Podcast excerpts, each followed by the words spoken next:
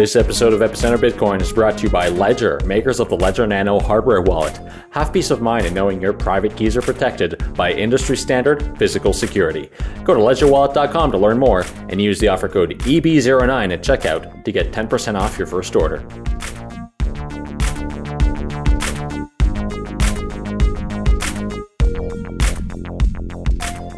Hello, welcome to Epicenter Bitcoin, the show which talks about the technologies, projects, and startups driving decentralization and the global cryptocurrency revolution. My name is Sebastien Couture. And my name is Brian Fabian Crain. Uh, we're here today with David Andolfatto. He is uh, he's a professor of economics at Simon Fraser University in Canada, and he's also a VP of research at the St. Louis Fed. So this is the first time that we are joined by a, a proper real life central banker. And um, as you know, we, we talk so much about money and about how money should work and all those things. And uh, I think it's it's something that most people in the Bitcoin space don't know that much about how it like sort of works deep underneath. So I'm super excited that uh, David's joining us today. Well, it's a great pleasure to be here. Thank you for inviting me. Yeah, and I guess the the reason why we sort of come to this is because you've written a blog post called FedCoin, and then you've also given a, a few lectures on the topic, basically exploring the question what it would be like and how uh, a federal government or a federal bank could issue their own cryptocurrency. Because it's, it's sort of an obvious idea, but it's also really interesting to think through all the implications. Yeah, so. Uh I, I guess uh, there's, uh, you know, we, we have to also kind of uh, define, I suppose, what we mean by cryptocurrency. I mean, central banks and, and other banks already issue kind of virtual currencies. And, and, and the, the, the question really is what sort of properties do you want to, uh, you know, uh, surround that currency with? Uh, in the very extreme, uh, I proposed uh, uh, the idea that I, I saw J.P. Koning present once on a blog post called FedCoin. So the, the idea was not mine, but I took it to the natural limit. Like suppose uh, you know, we actually had the, the Federal Reserve Bank issuing a cryptocurrency that was uh, actually uh, where the payments were actually pro- processed by Bitcoin miners. I, I entertained that possibility as, as kind of an extreme. Yeah, no, I think that's a fascinating one. But maybe before we, well, I, I, let's let's start with that question. Like, how long have you been interested in Bitcoin? Curious about it, or do you remember how you first heard about it? Well, um, you know, I've I've always had an eye on the, payment system, kind of just from a theoretical uh, level. As, as by way of background, I'm, I'm an academic. I'm a macroeconomist, so I, I, I actually don't have very much uh, uh, detailed knowledge of the, the, the, actual plumbing of the way the uh, payment system works, but I've always, you know, I've, I've likened the payment system to kind of like the circulatory system. It's like when it's working fairly well, nobody notices this, you know, your circulatory process in your body. But it, I mean, when, when things screw up, that's when you really uh, you find out uh, the, the potential problems. So I guess I, I, I, I I got a heightened interest in the in the payment system during the financial crisis, and at about that time is when Bitcoin kind of came around, and I had my eye on it, but more of I didn't understand it. I did, I thought it was kind of like a, a a, crazy sort of idea. You always see these kind of crazy ideas out there.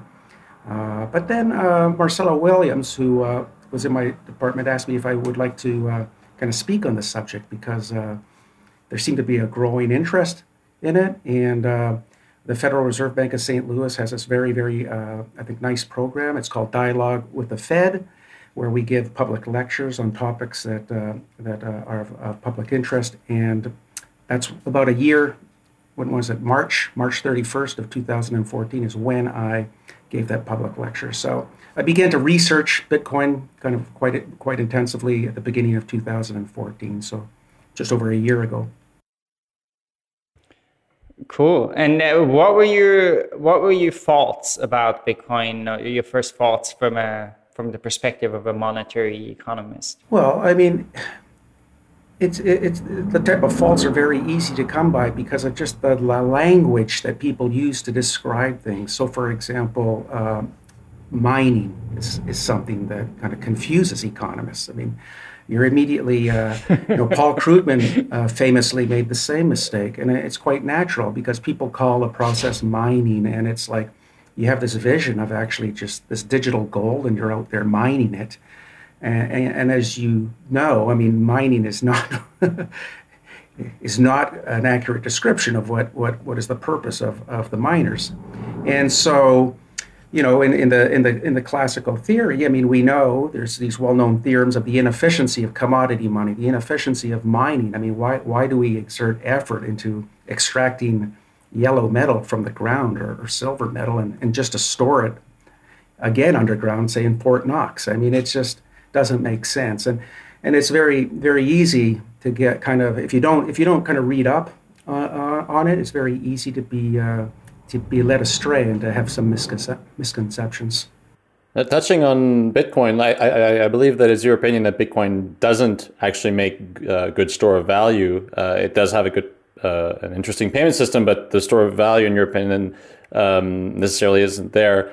Uh, can you talk about what are um, what makes good money? Um, yeah, so I, I think it's, uh, I wouldn't go so far as to say that Bitcoin is not a good store of value. Um, I, I, think that it could potentially be a, a good long run store of value. Um, so I, I, make a distinction, uh, and I think a lot of monetary theorists do as well, on the short run rate of return versus the long run rate of return of an asset. And uh, of course, it's desirable if you could to have high long run rate of return and a high stable short run rate of return.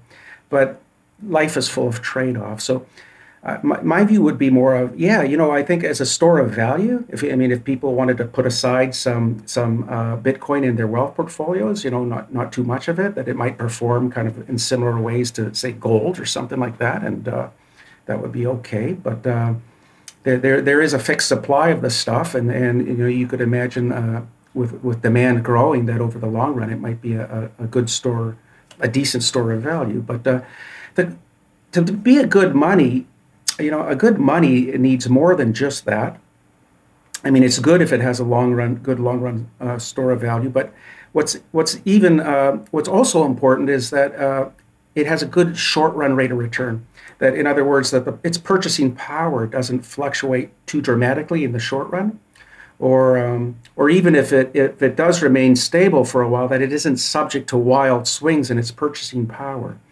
And um, I think it's a property of, of these types of uh, monetary policies, like the gold standard and, and, uh, and also Bitcoin, that uh, in times of in, in times of heightened um, demand for for uh, money, like during a financial crisis, you see these uh, these these very large increases in the demand for money.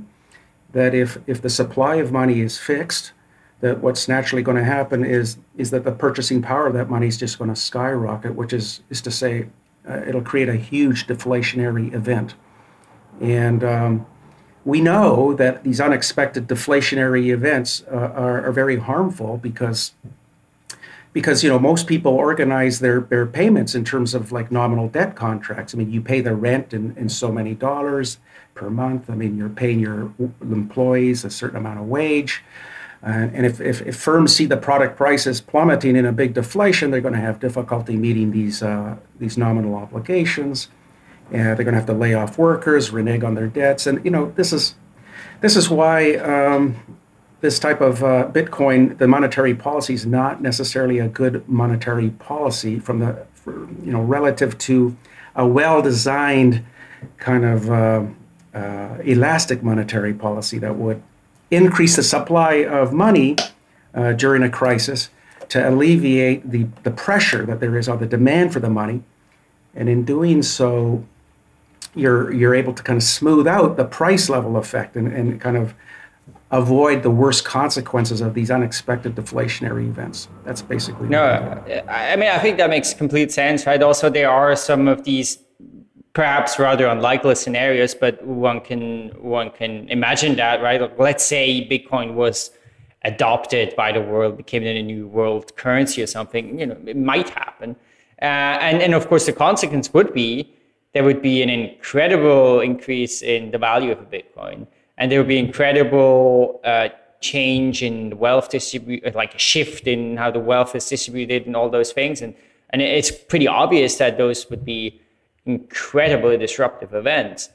Uh, maybe some good consequences and some bad consequences, but in any case, like really, really disruptive. So, I mean, I think it makes sense that, you know, when you say that, that, that this inability, which I guess in Bitcoin case is also a feature, right?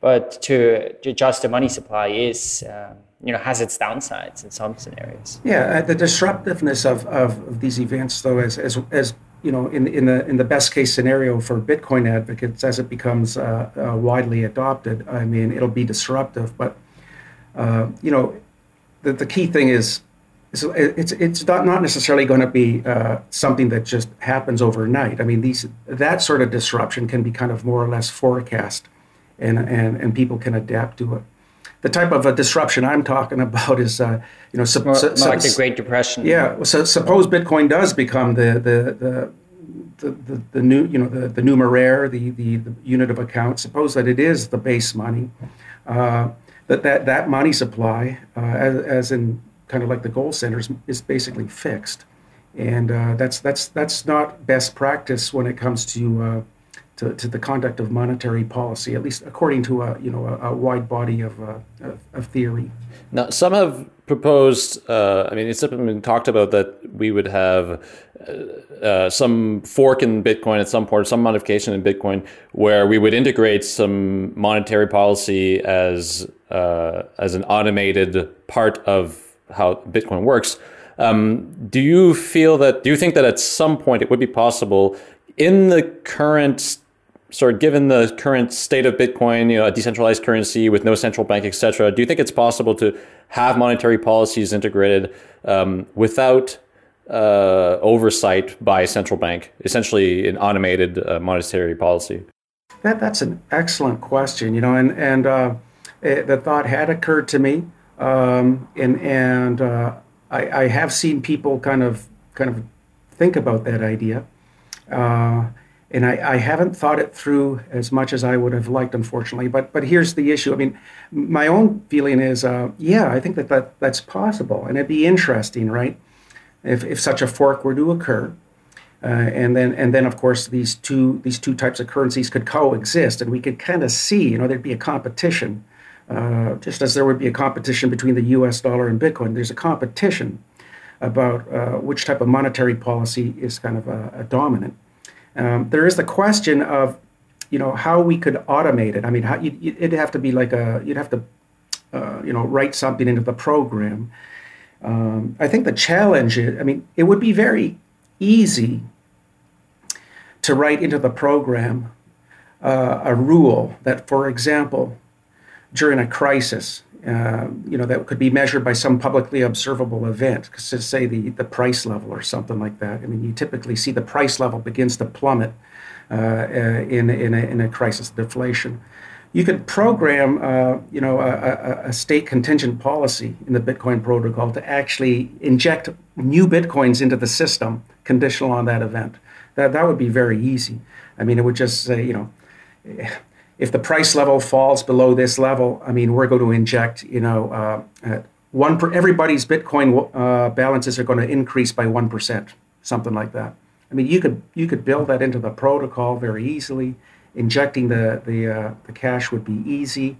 Um, I think that the the, the problem, uh, the more challenging uh, uh, issue would be how do you withdraw that money after the crisis has passed? Yeah. Um, well. Yeah. I mean, it's it's interesting to bring that up because we actually did a podcast episode on on with Robert Sams on okay. uh, his paper Seigniorage Shares, okay. and he he developed exactly a model to do that. Oh, okay. So, uh, I mean, we will have to link the show notes, but I can very very briefly sort of restate the idea. Like he had, there would be. I mean, the idea was that you have a stable. Uh, a stable currency, right? So that in case people, more people want the currency, uh, more coins get issued, right? And if if fewer people want the currency, then the coins get uh, coins get destroyed. So the question is, how do coins get destroyed? Right, is in right. particular, yeah. and uh, he would have there would be coin holders and sort of shareholders. So shareholders, you could think of like the owners of the the system, And uh, in the case of uh, where you need to destroy coins, essentially um, the the shareholders can buy those, and um, or no, the the coin holders can destroy the coins, and in return they get the shares, right? So in a way, you have this this sort of equilibrium that's between the two uh, the two coins that. I see. So so like I said, I mean, uh, so I had I didn't think through that part of it very carefully, and it wouldn't surprise me that smart people like Robert, for example, and other people might come up with solutions to the problem. The, the interesting part is, suppose you, you, we do come up with a solution like that, and there's a fork. It'd be a very interesting experiment to see, uh, to, just to see how, uh, how it performs. It would yeah. be interesting. Yeah. I mean, I don't think there's much chance that that's going to happen with Bitcoin. maybe someone else is going to do uh, another currency and it's it's it's not without its complexity. Let's take a short break to talk about sponsor, Ledger. Ledger are the makers of the Ledger Nano hardware wallet, a small, beautiful, simple device that lets you keep your Bitcoin safe without buying a Swiss bunker, without digging a hole in the basement, without uh, buying a data center defended by autonomous autonomous robots. None of these you need. All you need is a small device, lets you plug it into any computer, whether it's safe or not, and your private keys remain safe.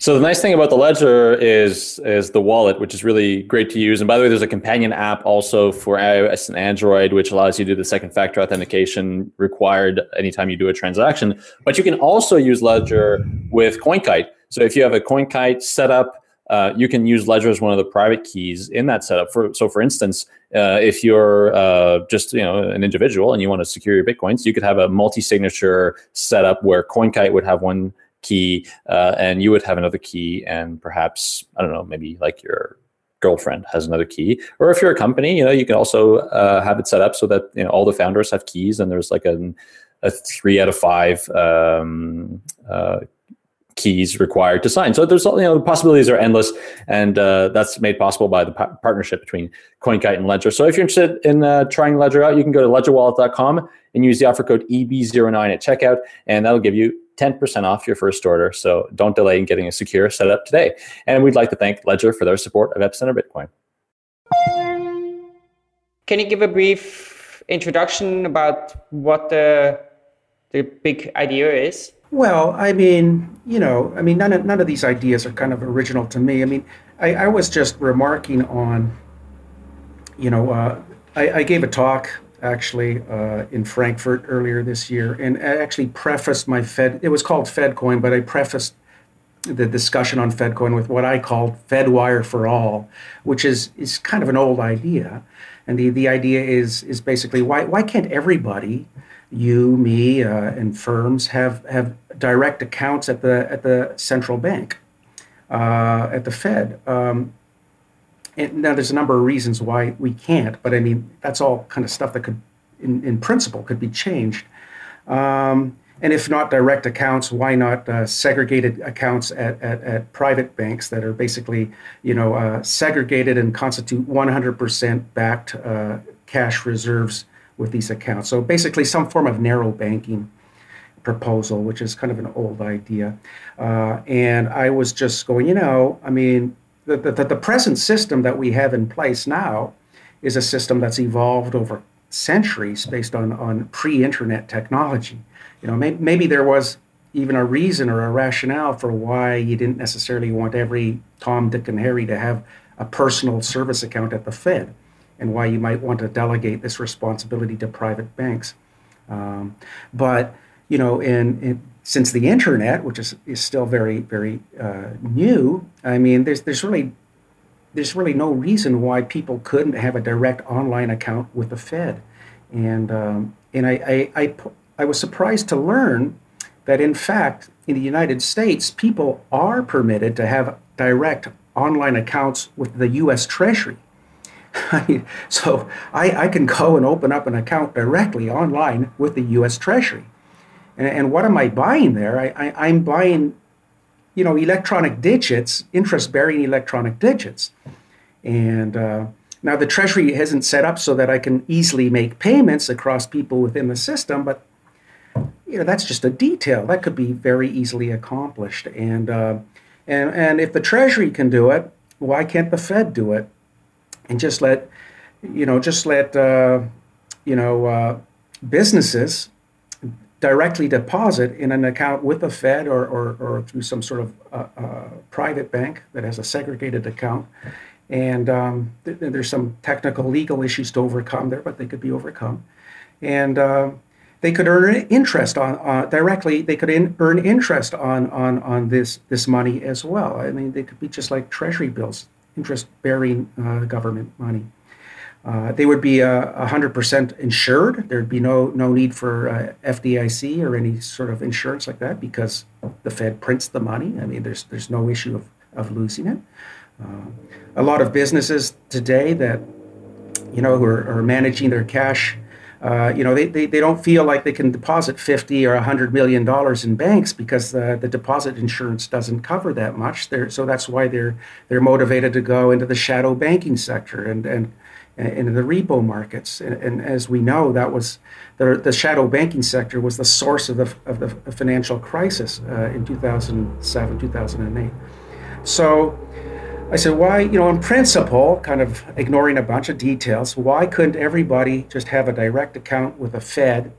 Um, you could trust the Fed to do the bookkeeping. We could, you know, the Fed is, people say, how can you trust, you know, the Fed to do the bookkeeping? I mean, I mean, like I said, my response is, you don't expect the Fed to kind of steal your money. I mean, if the Fed the Fed can print all the money it wants, it's not going to like mess around with your bookkeeping. So you know, we have this this big uh, spreadsheet, you know, the, the blockchain if you want, but it's just managed by the Fed, and it's very cheap, much cheaper than Bitcoin. Uh, if you're willing to delegate the responsibility to a, a, a third party, um, and and but then the, the downsides to all of that, of course, is is uh, you know some you know you'd actually suppose you you didn't want the Fed to be uh, uh, responsible for processing the payments. I mean, suppose you know the, the Fed will likely impose some KYC restrictions on on some purchases. They might not process some purchases that you might want to undertake. Um, and so it was at that point that I said, well, you know, we could, if we wanted to, extend the concept one step further.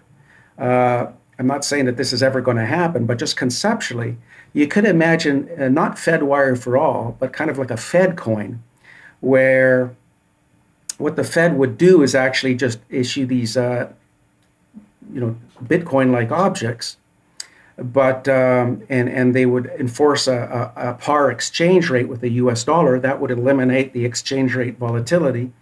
Uh, but they could delegate the, the clearing of these payments to some third party, you know, some sort of Ripple-like protocol, or, or possibly uh, bit, even Bitcoin. I mean, we could delegate the responsibility of processing these these electronic, you know, FedCoin payments to the miners.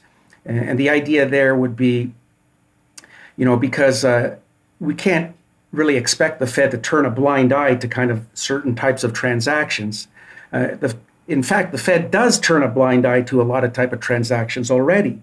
Uh, those would be the type of transactions that are facilitated by the cash that the Fed prints, right? So the, the Fed doesn't impose any KYC restrictions on cash payments. You know, we somehow society somehow seem to uh, manage, you know, over the centuries to uh, to, to not not implode because of the availability of cash and, and kind of these uh, anonymous kind of uh, payments that leave no trail. So, to the extent that the Fed would be is, is already kind of comfortable, or, or for lack of a, de- better word, kind of willing to live with the fact that we already live in a world where these Fed liabilities are circulating to facilitate, uh, you know, anonymous or un- underground exchanges we are already living with this reality. Why don't we just issue a Fed coin and permit it to be cleared through these miners? And it's just kind of like the, the equivalent of what's happening with the cash we already we print out. Yeah, I mean this is this is such a, novel idea, and there's so many uh, there's so many topics that uh, that we can cover on this. But so the KYC um, idea, so the, the idea that Okay, so it, currently in the cash system, there's no KYC. You can make these cash transactions without uh, any uh, the government knowing uh, where the money is going and what you're doing with the money. Uh, but you know the cash has certain limitations. So cash is hard to transport in large quantities uh, over borders. For instance, you can't pay uh, digitally with cash, and it, it seems to me that if the Fed or if there was some like government issued coin that it, it's just so unlikely. It's just, it would be preposterous to think that the government would not uh, want to impose some sort of KYC on there because you know, the implications of not having KYC are, I mean, think about uh, capital controls, for instance, or being you know, being able to send like large amounts of money to countries where there are economic sanctions, like just that. Do you, do you really think that governments would not impose KYC on on like a proposed Fed coin? No, I, I, I think that quite you're quite likely right. I mean, you know, but for that matter, you know, governments are kind of strange sometimes. I mean, for example, why look at all the $100 bills that the Fed prints. I mean, I never see a hundred dollar bill. I mean, where are they?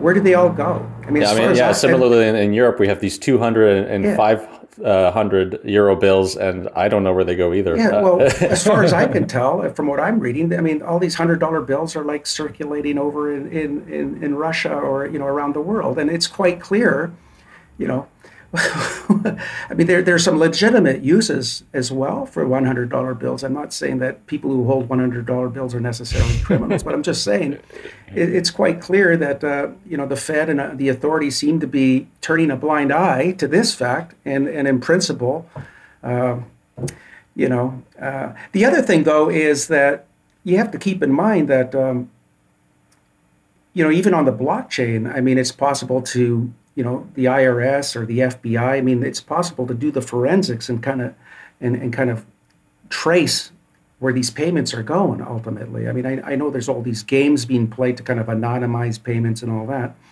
but uh, that's just the property of the blockchain. It's going to be there if it's with FedCoin or with just Bitcoin. This blockchain is public information. It's living out there. You're going to be able to trace payments one way or the other. I mean, people are going to uh, the authorities are going to design techniques to uh, trace payments somehow. The uh, uh, people in the, in the in the Bitcoin space will develop ways to get around it. There will be kind of this continual arms race. Um, so yeah, I, so I, just to come back to what you say, yeah, I think you're right from a practical point of view. I think it's unlikely that uh, that the authorities would kind of really turn a blind eye to AML or KYC sort of concerns. But I'm just I was just kind of throwing it out there as kind of in principle was kind of possible and that it wouldn't really be that much that much different than kind of w- what's happening today with cash I mean, if if we sort of take uh, the other perspective, so I mean, I mean, I agree. I think this is a is probably going to be a hard sell, right? But it, I mean, you could say one of the big political advantages and the reasons why the U.S. is such a strong country is because the U.S. dollar is like the the world's strongest currency, right? That in many countries, that have very weak currencies, like you know a lot of Latin American countries and other countries. Uh, you know the dollar is a, like de facto has a very important role that a lot of economic transactions are done uh, with the dollar, and that's despite the dollar being quite a pain to use there because well you only have the cash and and you know if you want to get it across the border you may get caught and then there's all these things but well, if we imagine now a Fed coin, well, that that's an entirely different thing, right? So sure. then you could, I, I, think that would be extremely threatening to to countries that have uh, you know terrible monetary policies. But at, on the, the flip side, it might also be really attractive for the U.S. in that it it would solidify potentially its its sort of position as this dominant world currency. No, I think that's that's absolutely correct. I mean, uh, there, you know, uh, it, it, would give the U.S. a great advantage in that sense. Uh, there, there are some pitfalls associated with, with having your currency circulate globally, but on, on net, it's probably positive. And, and, and this type of idea, this FedCoin idea, uh, is uh, is something that would just enhance the the attractiveness of the U.S. currency abroad and solidify its purchasing power I, I, think. Um, but of course, the, the, the downside of, of the program is, of course, that the people who use FedCoin or, or, or FedWire for all, uh, whatever the, the, the, the, case may be, are, are subjecting themselves to um, U.S. monetary policy. And, uh, you know, for the past 30 years, one could make the case that the U.S. monetary policy has been run uh, responsibly in the sense that uh, inflation has, has been low and stable. I, I, know there's all sorts of critics out there about Fed policy, but uh, we could spend all day debating that. Uh, by and large, for the past 30 years, inflation has been low and stable. Uh, and but of course, just because that's the case uh, in recent history doesn't mean it always has to be the case. So people who would be using FedCoin, of course, are subjecting themselves to whatever political uncertainties might afflict the, the central banks the U.S. Fed or, or, or yeah. institutions. Yeah. I mean, I think that's that. That's certainly one thing that, for example, uh, you know, it, it might even be the case, right? That the you the Fed coin would have a, a, a better monetary policy than Bitcoin, right? But that's perhaps some an aspect where Bitcoin would have an advantage because it's it's neutral in a way. Um, right. Yeah. But e- even there, I, th- I, think you know, I mean, people use the U.S. dollar today, right? And they are subject to U.S. monetary policy. I think you could, it could probably still succeed there. But where I think if you do have to start imposing KYC, that's not going to work, right? Like having KYC on people in other countries and those kind of things. Um, it, that you know it will break down. I think at that point, you know, it, unless the Fed or a hypothetical central bank would really be willing to give up that control.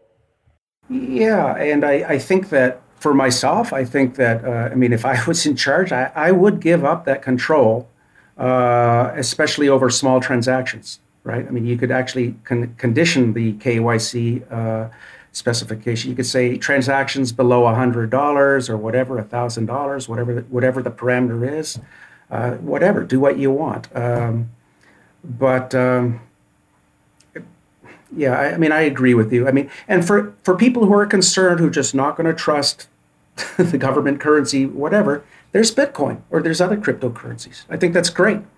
I think it's it's fantastic that these alternatives uh, uh, coexist and, and meet the demands of uh, these people who want it. Maybe they're willing to live with the day-to-day volatility in the currency. They're they're comfortable with the idea over the long run the currency is going to maintain its value. Uh, it's they're not subject to these uh, KYC restrictions. I mean, go for it. That's that's fine. Uh, I think there's room for these uh, these currencies to coexist. So one important uh, Robert Sams wrote a post. We'll, we'll, link to it in the show notes as well, uh, which I thought was very interesting in response to, to your post and he he sort of said, well, you and also uh, J.P. Koning kind of maybe underestimated how just how revolutionary this concept is, because in his view, it would really undermine the very idea of fractional reserve banking, in that it would make you know deposits holding deposits with banks really really unattractive because everybody would want to hold Fed coins so it would be a huge issue for, well, for the existing financial systems. Uh, what is your view on that? Yeah, well, this is this is uh, uh, an interesting, uh, fascinating uh, subject for study, and so my views on, on this matter are, are not set in stone. They're they're continually uh, evolving. Um, but so I noticed you mentioned FedCoin and not Bitcoin. Is is that what you meant? FedCoin? Yeah, yeah, yeah. yeah. Uh, I mean, I guess Bitcoin could have a similar effect, but that's uh, I think a much harder shot because it can't compete. Well, this this is this is quite interesting. Uh, you know, it, it would definitely uh, impact to some extent on the on the on the, the incumbents in the banking sector. That's for sure. Um, but it wouldn't take away, uh, you know, their business in the sense of their lending arms, what they do. I mean, uh, banks you know, in narrow banking systems, you kind of you're separating out the payments from the credit side of the economy. Banks could still go out and lend money. They could still make mortgages. They could still, uh, you know, finance, uh, uh, you know, uh, firms, small firms, inventory investment or, or whatever. Um, so so so, you know. Um, I think that that that part is uh, is is going to be very disruptive for, for the incumbent banking sector, but you know, arguably for the benefit of society. Yeah. Um, but just let me jump in there. But wouldn't wouldn't that be the sort of banking system where? Because I can, I, I don't think, in my view, it's possible to have a, a fractional reserve Bitcoin system. I mean, you can have people can run a, a closed sort of a, a, closed fractional reserve, like Mt. Gox is doing apparently, right? But then you can't use like Mt. Gox bitcoins to pay anywhere else. It's a closed system, and then as soon as people realize it and withdraw enough, like it breaks breaks apart. So wouldn't this work out in a similar way that you know, okay, maybe there would be banks that do lending, but then you know, if they had uh, 1 billion in deposits from from depositors, well, they could only actually lend out 1 billion in loans and not um, 50 billion with a fractional reserve system. It, you don't you think that would be the case? So, no. I've, uh, I've, uh, and uh, that's a kind of a provisional no, because uh, I've actually been uh, corresponding with Robert Sams uh, uh, by email, and we've been discussing, debating the issue and so I, am familiar with Robert's assertion that fractional reserve banking is impossible, essentially, under a, a Bitcoin system. Um, I, and, and, I'm not so sure about that. And and, and my, my feelings on this follow both from what I think I've seen in history and, and also from what I, I know in type of the, the theoretical models I write down. Uh, but the basic argument would be something like this. I mean, uh, you know, um, you know, I think Roberts, one of Roberts' arguments is is like, look, in the old days, maybe fractional reserve banking made sense because what would happen is you'd have these banks issuing paper banknotes redeemable in gold. And the reason why it was useful to have banknotes is because gold has some undesirable properties. I mean, to, to move gold from New York to San Francisco, you'd have to hire Wells Fargo and a stagecoach and all the security. I mean, it's really, really difficult to, to transport gold, to assay gold, you know, to keep gold secure. And for that reason, there may have been a role for these uh, intermediaries called banks to kind of monetize that gold in the, in the form of paper notes, redeemable in the gold.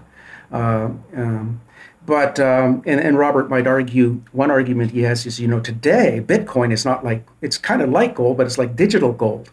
It's like if I want to send uh, digital gold from New York to, to San Francisco, there's there's none of these issues.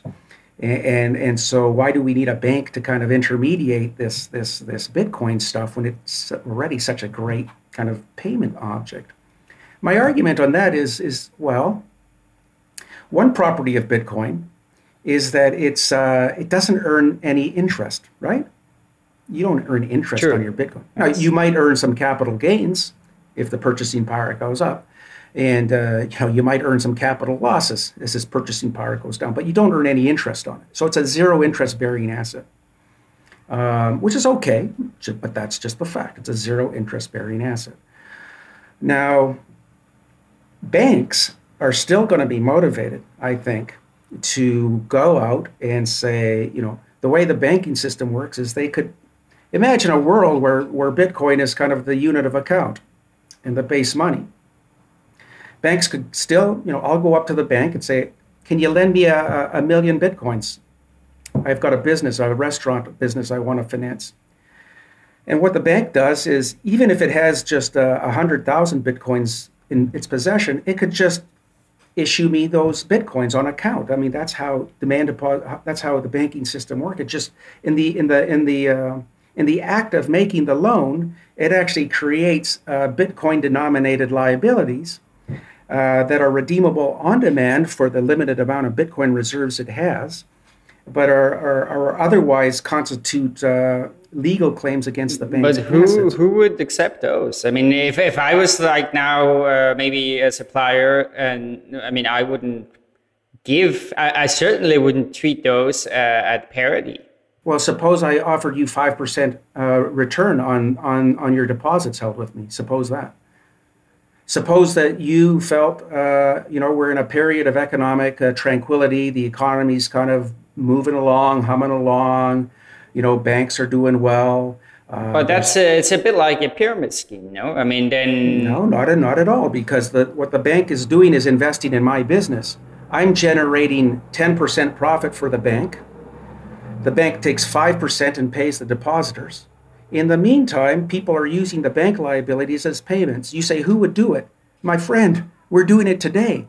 We use these bank this bank money today all the time.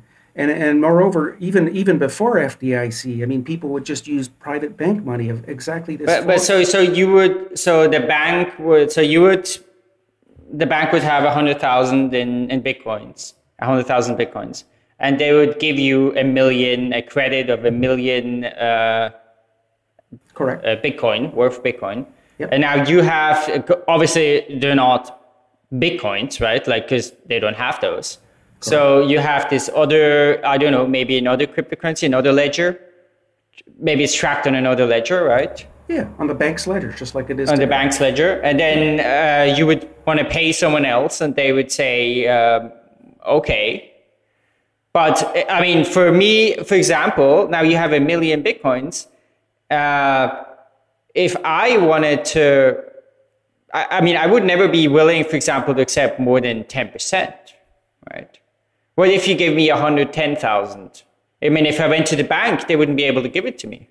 That's that's correct, but they could just sell off the loan uh, to acquire it. Uh, you know, they, they they have assets on their balance sheet that constitutes a loan against my business. They could sell off that security to some other bank to acquire the Bitcoin they need to to meet the redemption request. The other thing we have to be careful is is um, when you say I wouldn't do this. I'm sure that you would, but the question is is here's the question: If banks were to offer such a product would there be people out there, agents or agencies, that would be willing to accept these bank liabilities and treat them at close to par with the actual base money, the Bitcoin or the gold or the US dollar? And the overwhelming evidence shows us that not only people people are more than willing, even for small, you know, this this is the reach for yield phenomenon. Even for small uh, gains in yield, they're willing to substitute into these types of liabilities. And it, we saw this in the shadow banking sector. We saw this, uh, you know, people had the option of when they wanted to deposit, say, $500 million overnight, that they could take a US Treasury as collateral for this loan. But instead, you know, they're going, you know what, why should I take this? Uh, uh, this this uh, U.S. Treasury. I mean, maybe this AAA rated tranche of mortgage-backed security, which earns a slightly higher yield, is kind of like a is like a better product or something. Uh, you know, you you kind of saw this kind of reach for yield phenomenon in the shadow banking sector, and it, it it's just kind of a phenomenon that seems unavoidable. That that especially during periods of um, of uh, tranquility, um, you know, uh, they see that they go, oh, you know, I, have I've used the bank. I've used my bank account uh, for the past five years. It's, everything seems to be working well. Uh, now I have the option of holding my money in the form of zero interest bearing Bitcoin or 3%. Uh, 3% uh, bear, interest bearing account at a, at a well established and reputable uh, chartered bank. Which am I going to pick? I'm telling you, people are people are going to be willing to hold these bank liabilities, and it's going to generate a system of fractional reserve banking, I think. So is this? So the question is: Is this desirable? I mean, you mentioned uh, a, a, few minutes ago that if we were to get rid of fractional reserve banking, that would be for the benefit of humanity. It, would it be desirable to fall back into this system of uh, that can essentially implode at, at some point? Well, I have to be careful. I did. I, I actually the, the, in the theoretical models I work with, there's there's actually benefits to fractional reserve banking. Uh, there's kind of costs and benefits. So I, I wouldn't go so far to say that I'd be in favor of banning it. The real issue with fractional reserve banking, or or, or what we see these behavior in the shadow banking sector, is this. Um, is this, uh, you know, to, to, to, what extent are the people who partake in these activities, to what extent do they have, uh, are they going to be bailed out by the public? That's, that's the issue. Okay. And, um, Uh, so, you know, one school of thought says, well, let fractional reserve banking have its way, let it go, just as long as people understand that uh, if and when such a system kind of, uh, uh you know, is subject to a run or if, if, if, there's some, some sort of losses to be incurred, that, uh, that the depositors will take responsibility on their own for these losses. They have to understand the risks and, and not be, and not be expecting some sort of government bailout. Um, my view on this is, is if, if if the government could commit not to bail out p- people or certain groups of people in these types of traumatic events, then uh, yeah, fractional reserve banking uh, uh, or any other type of financial structure. I mean, let it fly. I mean, I think that you know these these institutions, these structures exist presumably for a reason. People are, should be free to trade. They should be free to contract with each other. And if these are the designs that they they find uh, uh they find uh, useful for their own purpose, let them go ahead and do it. But my, my, my, my more cynical side says we, ju- we just, the government does not have that ability well, yeah, to commit it, not to bail out you know, in, in these events. And, and, and it's, it's, it's that yeah. government inability to prevent itself from, from bailing out is, is kind of what leads to the troubles it certainly can make a very credible claim that it's never going to bail uh, That's right. banks out in the financial right. crisis. Right. Uh, I just wanted to come back to uh, what we were mentioning a while ago about um, the, the the sort of the strength of the U.S. dollar and the advantage that the U.S. would have if they were to if this Fed coin were ever to become a reality. Because by the way, this is all theoretical. This is just thought experiments. That's right. Um, so you know, let's let's say this the you know the, there's a Fed coin and it starts being used uh, presumably by you know for international trade as well as uh, as the currency to trade like oil and uh, commodities, and also starts being used in countries where you know the currency is not as strong. Um, could could we then like and then okay so for example the you know the European Commission or the um, uh, the European Union rather also does their coin, and then you ha- start having these competitions between coins, and then can can we assume that in sort of a macroeconomic scenario, uh, one coin will maybe like one or two coins will become the de facto coins that everybody is using because you know if like Zimbabwe starts doing their coin, like who's going to use that if they can just use the U.S. dollar and it's as easy to use as cash?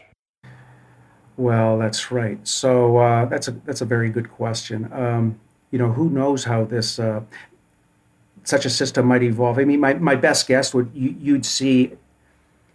I mean, I think hi- history provides us some guide as to what's likely to happen because you know the, the, what you're describing is is not new. This phenomenon of currency competition of multiple currencies. Take a look at the system as it exists today. We do have a few dominant currencies around the world, right? The U.S. dollar, the yen, the euro I mean, these are dominant. Uh, a lot of international pricing and international trade is, is done in, in, in, US dollars. Uh, but at the same time, even, even within the United States, we see, uh, you know, what people aren't aware of is we, we, we see thousands of local currencies coexisting. You know, the, the Ithaca hour in Ithaca, New York is kind of a prominent example. Uh, so uh, it is it is conceivable that you'll have this system of, of uh, where you have a, a few uh, dominant currencies coexisting with a, a, a plethora of, of, of, local currencies. I mean, that's what history suggests is likely to happen.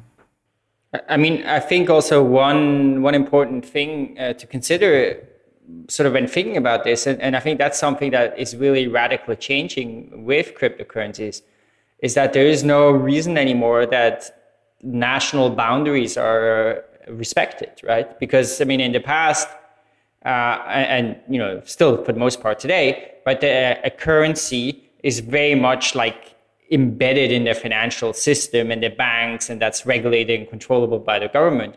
But when that starts breaking apart, well, then it, I think it's extremely hard to, to tell how it's going to turn out. But I think it will be it will be very interesting. And and yeah, I guess that idea that of competition between currencies is a it's a very old idea, and it will be. I guess it's it's never it's never sort of fully come to fruition, right? But I it might that, now.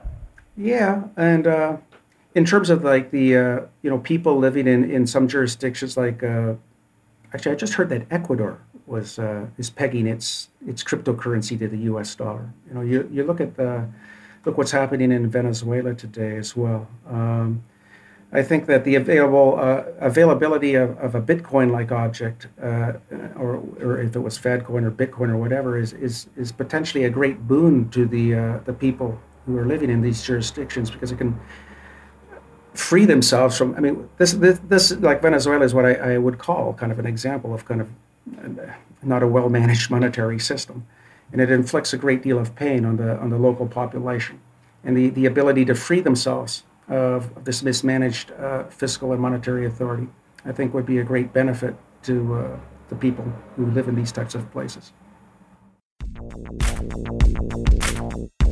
Today's magic word is money. M O N E Y. Go to letstalkbitcoin.com to sign in, enter the magic word, and claim your part of the listener reward.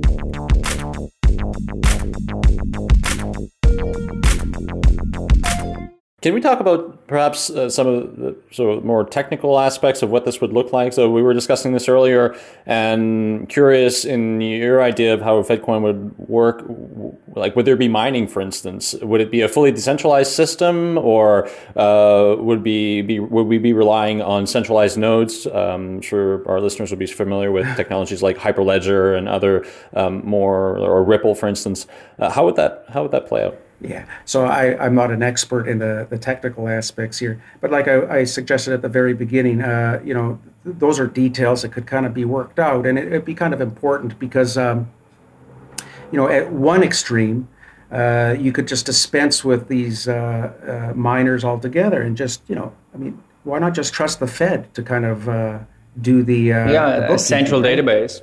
Um, I didn't hear. Yeah, just a central database, right? Yeah, it's just, a, it's just it, it, it, could even be a public ledger. I mean, I mean, there's nothing that prevents it from being a public ledger. Uh, you know, and, and, the the identities of people's uh, uh, of, dent, of, their, of them and their accounts may or may not be made public. You know, I mean, there's so many parameters. But at the end of the day, at one extreme, you could just imagine the, the Fed managing the bookkeeping, and, and, and that system would be extremely cheap really cheap relative to, say, a Bitcoin protocol, which consumes vast quantities of uh, electricity, for example, we know. No, I agree. Now, but uh, but if we presume that it's a centralized system uh, with just a central database, like there's so there's some issues with that, and so we can look at it from uh, the perspective that we want to have an open system or a, a more closed system, and if you have a, a central database then you run into some issues like uh, censorship. So you know, some countries may like all out block uh, DNS requests, like requests to the central uh, database at the Fed, and making it impossible to use uh, that currency in those countries. Um, so, but then there's also sort of an in between where you could have a semi-decentralized system with semi-trusted nodes uh, a bit you know, all around the world that are operated by the Fed and are run peer to peer, where you would have you know you trust those nodes because they're run by the Fed, but you don't have uh, this sort of like one central server uh, that can be um, right. uh, censored by by certain countries. Correct. Right, mm. and you could have uh, the, the the Bitcoin uh, the Bitcoin the FedCoin component. In my blog post, I liken FedCoin as to as, as the issuance of just a, a different denomination of currency. I think it would be conceivable to have that part of the money supply uh, exist on a distributed ledger, right? So, just the way Bitcoin is today. The only difference is, is that the Fed would stand ready to uh, enforce a par exchange rate against uh, Fedcoin and regular U.S. dollars, and, and that would have the benefit of eliminating the exchange rate volatility. Uh, and then, and then at the other extreme, you're asking at the other extreme, you could imagine the Fed just delegating uh, the responsibility of uh, clearing the FedCoin request using some third party, like uh, uh, like the Bitcoin miners at, at, the at one extreme, or, or or you can imagine some intermediate system, kind of like a Ripple Ripple protocol. I mean, the the the possibilities are endless. I mean, it'd be I don't know which would be the best way to do it. And one, one other possibility that the Fed could just buy PayPal and start using that as their central payment system. I mean, they, they've got a, a, good system in place that's used by a lot of people. So why not just do yeah. that now? Well, well, indeed. I mean, PayPal could actually, if if um, you know, if, if the if the federal government we have to be careful, right? We don't want to confuse the Fed with the federal government. A lot of people of make that mistake. Maybe we should like be clear up front. The Federal Reserve Bank of the United States is not the federal government. Um, it's it's the uh, it's the central bank that was created out of an act of Congress in 1913. Just uh, uh, so so what was the question? So uh, the I, I, lost it there. Sorry, guys. Um, I, I, lost it in my. Uh, uh, we, we, were talking about the uh, PayPal. Uh, oh yeah, I was saying PayPal. Pay, pay, PayPal at present is is uh, you know they're prohibited from doing a lot of stuff, right? I mean, if PayPal could, I suppose that they would be willing to offer kind of like a, a pseudonymous uh, Swiss bank, you know, Swiss style bank accounts, for example. Why couldn't you do something like that? I mean, they're they're they're prohibited from doing that. But I mean, you know, if if um, so, a lot of this technology exists out there already. Like PayPal could do all of this stuff, and uh, it's just what's what's what's preventing them from doing it is the existing body of legislation, obviously. Yeah, no, absolutely. I think this is um, it's very fascinating to think uh, where this all can go. I think especially, and, and that's that's a direction that seems inevitable to me. That there will be a lot of currencies competing with each other with different features, different protocols, uh, and that's that's going to be a very novel world. You know, I mean, well, like the Bitcoin, uh, not Bitcoin, the Ripple protocol is actually they, they, they sell it as kind of more of a currency agnostic system. So so one does have to make a distinction, I think, between the currency and actually the payment system. You know how you actually affect payment. So the the, the Bitcoin is both, of course. Bitcoin is both a money and a payment system. It, it, it has the uh, the currency unit.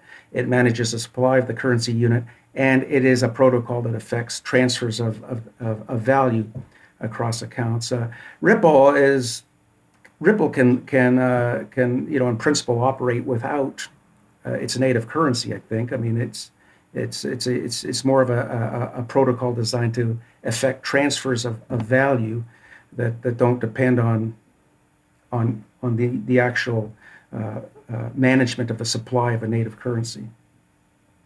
I yeah, just think absolutely. it's important to distinct make a distinction between the creation and management of a, a money supply and the protocol in place for affecting uh, uh, transfers of the value across accounts. Yeah, absolutely. No, no. We may have just a few or one, maybe even a uh, way of transferring value, but then there yeah, might right, be all right. kinds of currencies right. on top of it. Um, so this is probably going to be a, a difficult question for you, but I'm, I'm curious anyway so we've we've been talking a lot about these sort of interesting scenarios for the future, and what do you think the probability is, or the time frame that maybe the Federal Reserve or some other um, central bank or government in the world will will do something like that? Oh, so I think that um, you know the big big players like the Federal Reserve, you know, the EMU, I mean, they're probably going to be relatively slow. I think where, where you're going to see the, the, the innovative attempts occur is kind of like smaller smaller countries, smaller jurisdictions. And in fact, I, I think you're already kind of seeing that in some countries. I think I just mentioned uh, Ecuador, for example, that if, if I, I didn't read the article uh, uh, in, in depth, but it, it sounded like in Ecuador, for example, uh, what they're doing is issuing their, their own cryptocurrency uh, with the property that it's it's going to be uh, uh, evidently backed by the U.S. dollar. Uh, so you can kind of uh, expect, I think, these types of innovations to occur kind of at the fringes, these small countries, and and these experiments will will take place. Economists and other people will observe the outcomes. And uh, you know, if something good comes out of it, if it's if it becomes a, an obviously dominant sort of institutional arrangement, then at, at, that point you can kind of expect, uh, you know, larger players to kind of develop kind of the best uh, policies that, uh, that, that have worked out well in these experiments. Um, and at the same time, you can expect, though, it's not like the Fed is or, or, the big banks or the big money services businesses, you know, Mastercard, PayPal, um, you know, Western Union. These, these agents, they're not standing still in time. They, they're they're continually innovating as well, and um, and so it's not going to be clear what how it's going to all happen. I think the only thing I'm really confident of is that uh, the trend that we've seen in, uh, so far in terms of the uh, advancements in, in the payment system are going to continue in the future. And uh, you know, one one thing that is I think instructive along this dimension for your listeners is to just think about, for those of you who are old enough, just think about how difficult it was to affect payments, even just uh, you know in, in the 1970s. You know, so I, I, I tell a story uh, that when when my mother took me to Italy in 1971, uh, I was just a 10 year old kid at the time, but I remember distinctly she had to go and get traveler's checks. Right, we had to go to the local office. We had to find it, you know, through the yellow pages, not on the internet. You had to go and drive, and, and, and, and then you had to pay a fee to get these traveler's checks. You had to take these traveler's checks to Italy. Uh, and then, you know, my uncle would, dr- we'd have to find a local uh, office for, for American Express. I mean, we'd have to drive 100 kilometers to get to that office. Maybe that office was open, maybe it wasn't open. Then you'd pay another fee to kind of uh, convert into the lira, and then you know you'd want to do a, a big chunk because you didn't want to be carrying a, uh, do it all all the time. And uh, when I went to Frankfurt just earlier this year, I didn't take any cash. I flew there with my credit card. That that was it. You know. So for for people who are complaining about how the payment system is working today, I got you. You know, I understand. We all wish it kind of would work better. There's obviously uh, there's room for improvement but we're you know don't don't just take a static view of it. I mean we've we've come a long way. There's been a lot of uh, innovation a lot of progression and i think what we have to expect is that these innovations are going to continue into the future. Absolutely. Yeah i i, I agree and i mean I, sorry brian um, I, I agree and i think that uh, in, in the next 10, 10 20 years we'll see the same sort of innovation in, in that in the payment system that we've seen uh, in other sectors uh, like like biotech, like uh, like you know the content business, um, and that the financial sector is is is now going to see some radical changes and and will be disrupted by these technologies. And, yeah, for sure. Yeah, for and sure. and just to just to you know to you know, we, we were not talking about timeline here, but I just want to point out that David Johnston, uh, a well-known uh, Bitcoin uh, angel investor uh, once came on the show and said that if a government isn't integrating blockchain technology within five to 10 years, not only will they be obsolete, but their currencies will be gone. So that's just something to perhaps end on, and that uh, uh, say to say that we need to get a move on because we only have five to ten years to get this get this right. well, uh, I have to I have to caution everybody too. I mean, uh, in in the following sense. I mean, uh, even in that sort of scenario, which I don't think is going to happen, but I mean, you know, a lot, a, a lot of this movement, a, a, a significant uh, component of this movement is kind of motivated by, you know, the libertarians, you know, the ones who want to free themselves from the shackles of government, uh, money manipulation. The, the one thing, you know, I want to caution people is that it, it, this is not going to, even if it, even if you eliminated government currencies, this is not going to be a solution to that problem of bad governance. I mean, governments can still tax. They, they could say, go ahead, go run your blockchain technology. Awesome. Uh, we're still going to tax you. In fact, we might even have to tax you more. And, uh, you know, that's just the way it's going to be. So I, I'd, I'd be, you know, careful in saying, oh, uh, for those people out there who think that somehow this movement to, a, a, a you know, an apolitical currency unit is going to be the end of oppression, um, it, you know, it's not. So. Uh, okay. Well, uh, David, thanks so much for joining us today. It was uh, it was really interesting talking to you, and I think it's a super interesting topic. And yeah, well, I guess in a few years, uh, maybe we can uh, we can do another episode, or maybe before that, and, and, see uh, see how things have progressed. Because I'm sure we'll see a lot of events in this in this area. It's going to be fun. Yeah. It's going to be fun, yes. Uh, so, is there some um, point, some place you want to point uh, our listeners to? Uh, we will link to your blog, uh, definitely oh. in the show notes. Uh, is there some other, some other resources or Well, um, let's see. So I, I, think Tim Swanson has an excellent blog. Uh, uh, so uh, yeah, we yeah, you know, so we know him. Yeah, we. Uh, I, I'm not. I'm not an expert in cryptocurrencies or anything like that. I do blog about it once in a while. So I, I would say if your listeners are kind of uh, interested to see a central banker's perspective and how uh, his views are evolving over time on the subject, I, I do intend to post uh, something on this notion that we talked about about the possibility of fractional reserve banking in a Bitcoin-like world, and and I'd be interested. You know, if if your listeners would like to go to my blog, I'd say just monitor my blog and uh, I could potentially point them to. Feel feel feel free to email me as well. By the way, so. Okay, perfect. Well, we'll do that. We'll have uh, links to all, uh, and also your talks we find uh, in the show notes. So, David, uh, thanks so much for coming on. Uh, it was a it was a big pleasure.